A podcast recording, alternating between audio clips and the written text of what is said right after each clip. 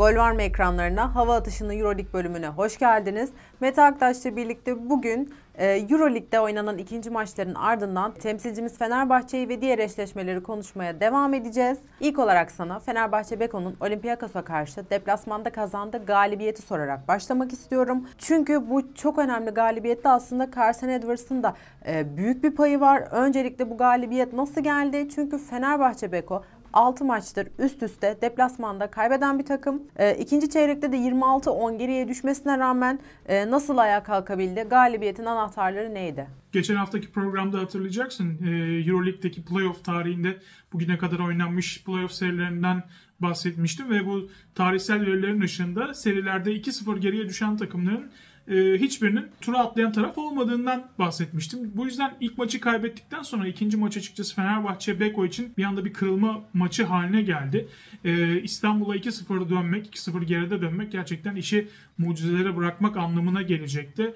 E, sırtı duvara dayanmış bir Fenerbahçe vardı ve her ne koşulda olursa olsun ikinci maçı kazanmak için şartlanmış bir odaklanmış Fenerbahçe Beko vardı. E, her ne kadar maça kötü başlasak da maçın devamında bu odaklanmayı gördük. İlk maçta 25 dakika Fenerbahçe oynadı. Özellikle ilk yarıda iyi bir performans vardı ama Olympiakos gibi bir takımı yenmek için 25 dakikalık iyi oyunun yetmeyeceğini zaten söylemiştik.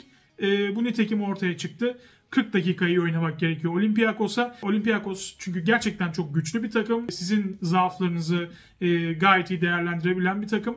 Ve ilk maçta da açıkçası bunu yaptı. E, maçın ikinci yarısında Isaiah Cannon sahaya çıktı. Arka arkaya bulduğu üçlüklerle Fenerbahçe'yi abandone etti ve oradan da bir daha maçı çeviremedi Fenerbahçe. Dediğim gibi birinci maçta iyiydik. E, maça iyi başlamıştık ama ikinci maça aslında ilk maçın aksine kötü başladık. E, Olympiakos'a e, ipleri erken teslim ettik ve dediğin gibi 26-10 geriye düştük. Bu gerçekten çok ciddi bir fark aslında. Böyle bir farktan dönmek ilk maçı kaybettikten sonra gerçekten e, hiç kolay değil. Ama paniklemedik. Buna karşın hani böyle geriye düşmemize rağmen paniklemedi. Ve e, Fenerbahçe'de Itudis burada çok e, hayati bir hamle yaptı. Çok kritik bir hamle ye imza attı. E, Wilbeck'in yokluğunda ilk 5 başlayan Tyler Dorsey ilk maçta çok kötüydü. Savunmada her ne kadar birebir de fazla geçilmediyse de hücumda 21 dakikada 0 sayıyla maçı tamamladı.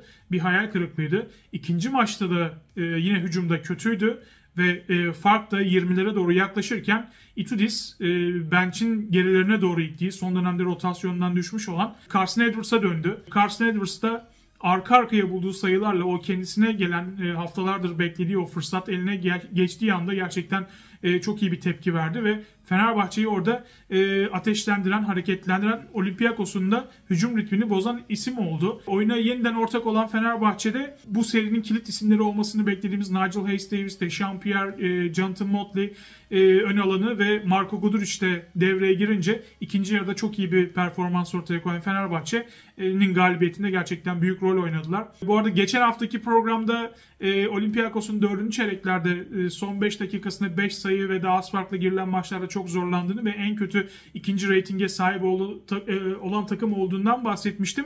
E, nitekim son 5 dakikaya girilirken Olympiakos'un sadece bir sayılık üstünlüğü vardı. Fenerbahçe oyundan kopmamasının ödülünü Olympiakos'a e, hani Olympiakos'un kafasına girerek son 5 dakikada e, Olympiakos maçı koparamadıkça e, paniğe sürükleyerek e, burada ödülünü aldı Fenerbahçe. E, çünkü e, uzadıkça, süreç uzadıkça, Olympiakos maçı koparamadıkça kaybedecek miyiz soru işareti akıllarına girdi e, ve sonunda da Fenerbahçe kazanmayı başardı. E, gerçekten çok değerli bir galibiyetti. Atina'daki bu galibiyetin e, dileriz devamı gelecek şimdi İstanbul'da oynanacak maçlarda. Olympiakos'ta Mustafa Fal'a karşı hücum ribantlarında 15'e 5'lik bir üstünlük yakaladı Fenerbahçe. E, sence bu üstünlük İstanbul'da da devam edebilir mi? Fenerbahçe e, iki maçta sadece hücum ribantlarında değil hani genel total ribant sayısında da Olympiakos'a karşı bir üstünlük kurmayı başardı. Özellikle tabii hücum reboundlarındaki farkın ana sebebi Sarı lacivertlerin hücumda işte Pierre olsun, Nigel Hayes olsun, Jonathan Motley ile boyalı alanda daha agresif ve daha aktif bir şekilde hücum etmesiydi. Ee, sürekli e, burayı kullanmayı, buraya işlemeye çalışmasıydı. E, toplu oyuncu potaya dikine gittiği zaman diğer oyuncular da mutlaka hücum reboundu kovaladılar ki en kritik anda maçı kopartan, maçı getiren de, e, sayılar da yine bir hücum reboundu sayesinde geldi hatırlayacaksın. Jonathan Motley'nin biraz da yanlış bir tercihle kullandığı o e, üçlük e, onun seken topunu e, Marco Guduric Thomas Volkap'ın üzerinden aldı ve Volkap kendisine faal yaptı. Guduric de o iki serbest atışı sayıya çevirerek iki pozisyona çıkarttı farkı. Yani dolayısıyla e, zaten o hücum reboundları hakikaten farkı yaratan unsurlardan biriydi. O da en kritiğiydi. Ya yani elbette tabii bu işe, işe yarayan formülü bulmuş vaziyette Fenerbahçe boyalı alanda ve bunu işlemeye devam etmek zorunda. İstanbul'da yine aynı agresiflikle yine boyalı alanı kullanarak hücum reboundlarını kovalayarak Olympiakos'u rahatsız etmesi gerekiyor. Diğer soruma geçiyorum. Ee, seride güvendiğin isimler arasında Nigel Hayes Davis'in de olduğunu söylüyordun. İkinci maçtaki final bölümünde müthiş oynadı ve son 8 dakikada 11 sayı çıkardı. Fenerbahçe'de aslında hep farklı isimler maçın farklı dakikalarında öne çıktı. E, bu maçın planı mıydı sence yoksa oyuncular mı inisiyatif aldı? Valla Nigel Hayes Davis zaten Fenerbahçe'nin sezon boyuncaki belki de en istikrarlı oyuncusuydu. Onun çift taneli sayıları çıktığı ve iyi oynadığı maçları Fenerbahçe genelde zaten hep kazandı. E, ikinci maçta da 38 dakika sahada kaldı. E, onda 6 şut isabetiyle 15 sayı kaydetti. Yanına da 6 rebound, 5 asist ve bir top çalma ekledi ki e, hiç top kaybı da yapmadı. Hani gerçekten nazar değmesin müthiş oynuyor. Onun bu performansını İstanbul'daki maçlarda da çok büyük e, önem taşıyor. Yani onun bu performanslarına ihtiyacımız olacak. Edwards'tan bahsettik zaten. E, hani Itudis, e, Dorsey'den hücumda katkı alamamasından dolayı e, ve maçın kopma noktasına gelmesinden dolayı biraz da mecburiyetten bir kumar oynadı ve e, kendisi açısından tabii bir kumardı. Yani sonuçta aslında rotasyonun derinliklerine ittiği bir oyuncuydu ama Wilbeck'in sakatlığı, Dorsey'den verim alınamamasından dolayı maçta gider hale gelince e, elden gitmemesi için son bir hamle olarak Itudis Edwards'a e, sarıldı ve Edwards da o sorumluluğunu gerçekten çok iyi bir şekilde yerine getirdi. Valla e, işte hani bu tür anlarda hani koçların tabii müdahaleleri kadar oyuncuların aldıkları sorumluluk da sorumluluk alacak karaktere sahip olmaları da çok önemlidir. Çünkü biliyorsun böyle unutulmaz performanslar, bireysel performanslar hep playofflarda ortaya çıkar. Efsaneler hep playofflarda doğar. Bunları hep yani sadece işte Euroleague'de değil NBA'de de görüyoruz. Yani playofflar bir oyuncunun büyüdüğü yerdir. Bazı oyuncular vardır baskıdan korkar, e, baskı anında panikler, bir şey yapamaz, donar kalır. Bazı oyuncu vardır o baskıdan olumlu etkilenir, oyununu da büyütür.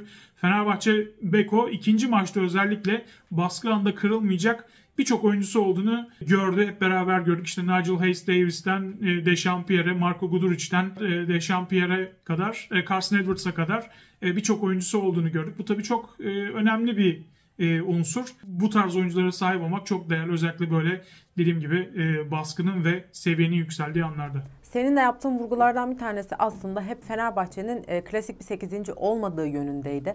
Sence Euroleague tarihinde bir ilk olabilir mi? 8. lideri eleyebilir mi? Yani tabii tüm dileğimiz ve arzumuz bu yönde. Yani Fenerbahçe'nin bu işi Yunanistan'a bırakmadan, orada oynanacak olası bir 5. maçı bırakmadan Ataşehir'deki iki maçı da kazanarak bu seriyi bitirmesini e, arzuluyoruz. En büyük isteğimiz bu. Özellikle 3. maç çok kritik olacak tabii. Yani hani şu bir gerçek ki Fenerbahçe hani seri öncesinde ağır favori gözüken e, Olympiakos'un zırhında bir delik açmayı başardı. Yani rakibin yenilmez olmadığını, e, aşılamaz olmadığını gördük. E, bu galibiyet büyük moral oldu ama tabii henüz hiçbir şey bitmedi. Olympiakos'tan da 3. maçta çok önemli bir reaksiyon bekliyorum ben açıkçası. Hiç kolay bir maç olmayacak. E, yani 3. maç öncesi en büyük soru işareti şu. Yani Fenerbahçe'de uzun rotasyonundan ne katkı alacağını biliyorsun. Yani Nigel Hayes'in, Jonathan Motley'nin, Dechampierre'in bir istikrarlı bir şekilde katkı vereceğini az çok tahmin ediyorsun ama kısalar nasıl bir katkı verecek? En büyük soru işareti bu.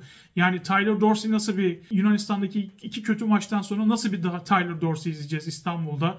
Ee, ne bileyim Kalates işte yine fena oynamadı gerçi ama yine de e, zaman zaman Fenerbahçe'nin aksayan parçalarından biri oldu. O nasıl bir performans ortaya koyacak?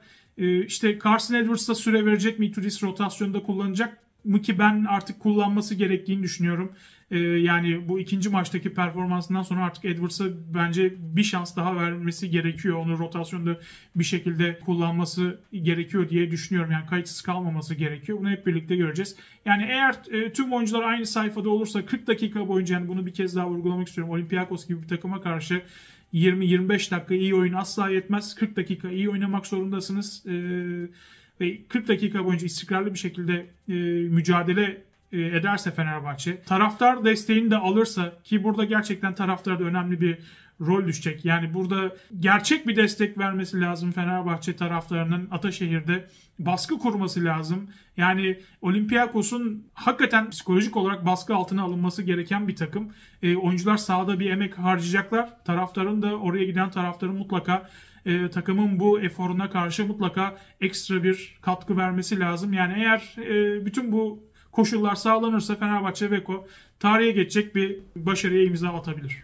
Aslında son olarak bir de sana sormak istediğim e, maç olan Real Madrid Partizan maçına geçmek istiyorum. E, sen Euroligi yakından takip ediyorsun. Sence bu olanlara karşı bu, bu verilen cezalar yerinde mi? Yani bu yapılanlara bu cezalar oldu mu? E, burada senin düşüncelerini merak ediyorum ve diğer serilerle ilgili de e, görüşlerini alabilirim aslında. Olmadı. Yani olayları başlatan Sergio Yul hiç ceza almadı. Yul'un faaline maruz kalan Kevin Panther'a iki maç ceza verildi. Dante Exum'u suplexle yere çarpan Gershon Yabusele sadece 5 maç ceza aldı. Yani Yabusele'nin yaptığı hareketi dışarıda yapsam 5 sene yatarsın.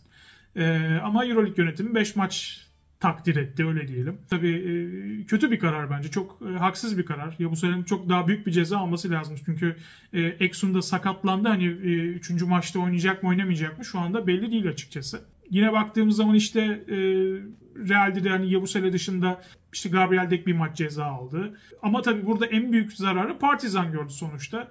Yani Kevin Panther'ın olmayışı işte bir maçta Matias Lesor aldı. Özellikle üçüncü maçta olmayışı iki oyuncudan da faydalanamayacak olması tabii çok büyük bir dezavantaj. Ama tabii Partizan'da yani Belgrad'da inanılmaz bir atmosfer olacak. Çok zorlu bir atmosferde mücadele edecek Real Madrid.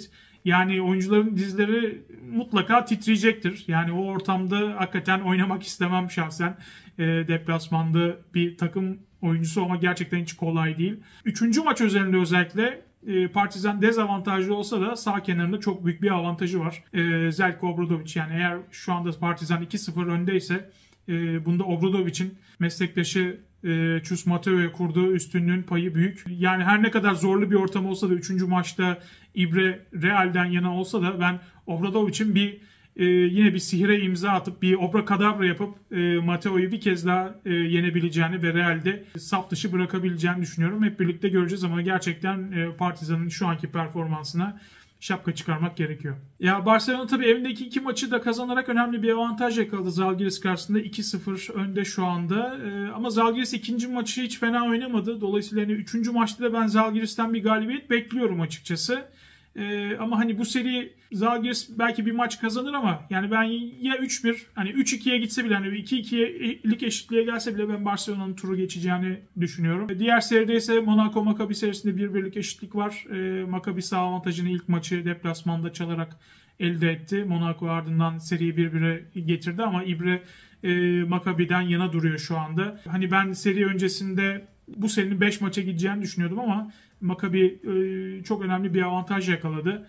E, ben Tel Aviv'de iki maçı da kazanacağını düşünüyorum. Maccabi'nin seyirci desteğiyle de Monaco'nun işini bitireceğini ve Final Four'a yükseleceğini düşünüyorum. Teşekkür ederim. Ee, benim sana soracaklarım bugün bu şekildeydi. Bir sonraki hafta hava atışının Euroleague bölümünde görüşmek üzere. Hoşçakal.